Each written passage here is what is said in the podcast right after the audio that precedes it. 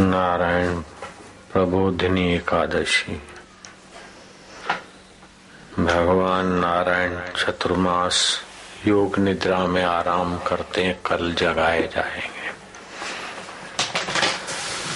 अर्ध रोग हरि निद्रा, पूर्ण रोग हरि शुदा संसारी निद्रा से। शरीर के आधे रोग हर लिए जाते हैं। उपवास से तमाम रोग के कण क्षीण किए जाते हैं। लेकिन भगवान न संसारी नींद करते हैं, न उपवास। फिर भी भगवान का एक विलक्षण योग है, योग निद्रा। गुरु पूर्णिमा की एकादशी से वैशाख मास के एकादशी से देवशैनी एकादशी से लेकर देवजगी एकादशी तक भगवान अपने योग स्वभाव में रहते हैं।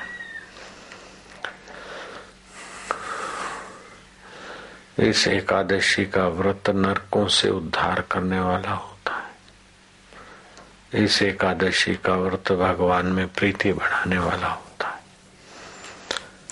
कल की एकादशी के दिन ओम नमो नारायणाय जप करने वाले को मोक्ष के रास्ते की गति में बरकत पड़ती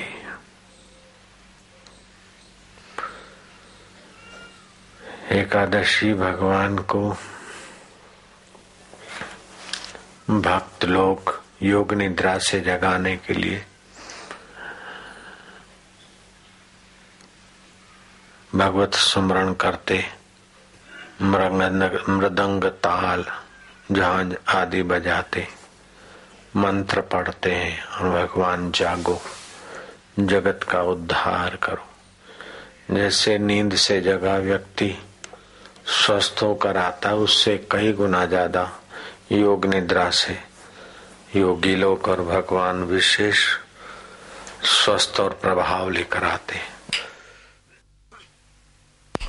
कल सुबह आप ये भावना कर सकते कि भगवान अपनी समाधि से, अपने आत्मा में चार मास तक विश्रांति पाए। अब भगवान ध्यान से योग निद्रा से जगाए जा रहे।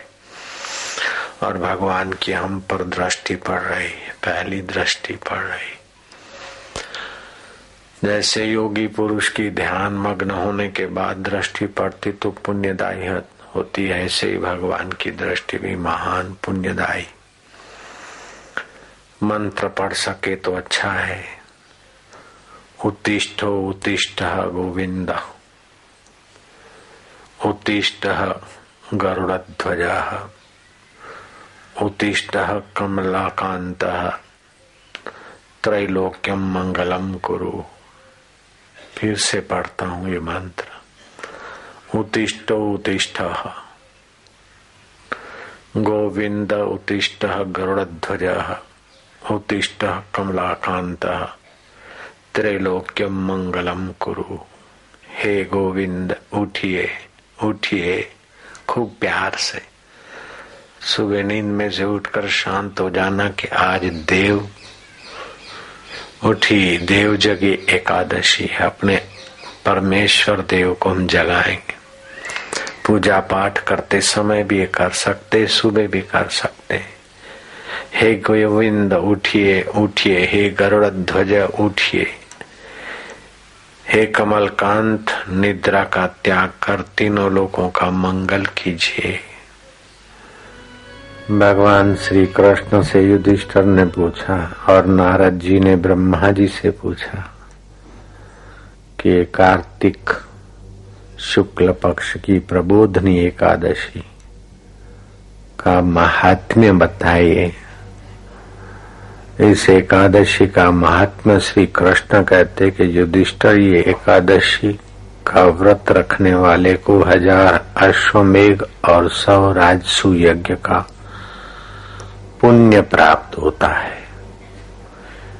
इसे हरिप्रिया अथवा हरि प्रबोधिनी एकादशी भी कहते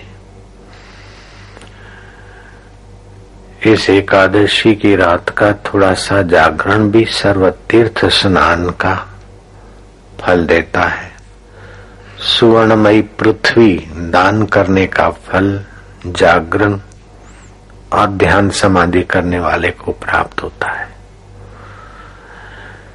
ये हरि बोधिनी हरि प्रिया एकादशी। निसंतान वाले को संतान प्राप्त करने की इच्छा हो तो इसका व्रत रखे। पुरुष व्रत रखे। संयम से इसका पालन करे। उसे संतान प्राप्ति होती। पुत्र पौत्र प्रदा एकादशी।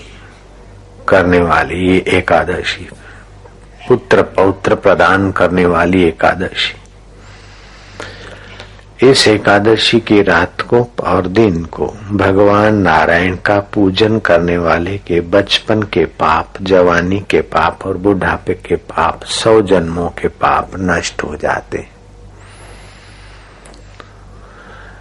इस कार्तिकी एकादशी को पराय अन्न का त्याग करना चांद्रायण का फल देता है।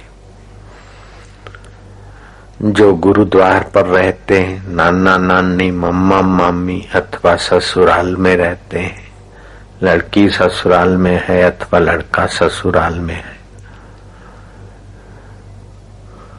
अथवा सेवक गुरुद्वार पर है तो यथा योग्य भजन स्मरण करने वाले को ये नहीं सोचना चाहिए कि परायान है।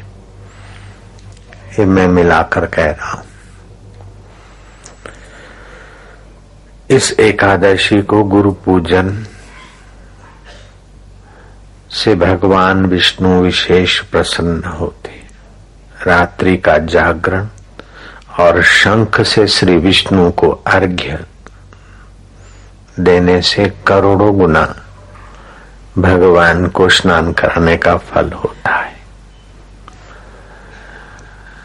अब बाहर के मूर्ति वाले भगवान कहाँ खोजने जाएँगे? अभी गंगा जल ले आएगा शंख में, आपको छिटकेगा।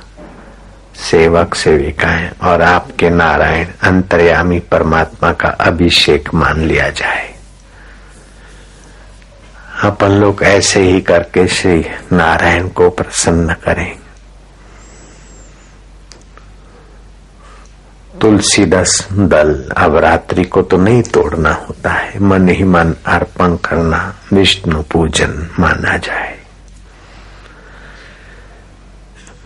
युधिष्ठर से श्री कृष्ण कहते, नारद जी से ब्रह्मा जी ने कहा कि इस शुक्ल पक्ष की प्रबोधिनी एकादशी उपवास, अश्वमेघ और हज़ार अश्वमेघ और सौ राजसु यज्ञ करने का फल देता। लेकिन भगवान नारायण योग निद्रा से जगाए जाते भगवान नारायण को शंख में जल डाल के, जैसे सोए हुए पुरुष को प्रेम से शीतल जल के छीटे मार दो, अपना तो भाव करके।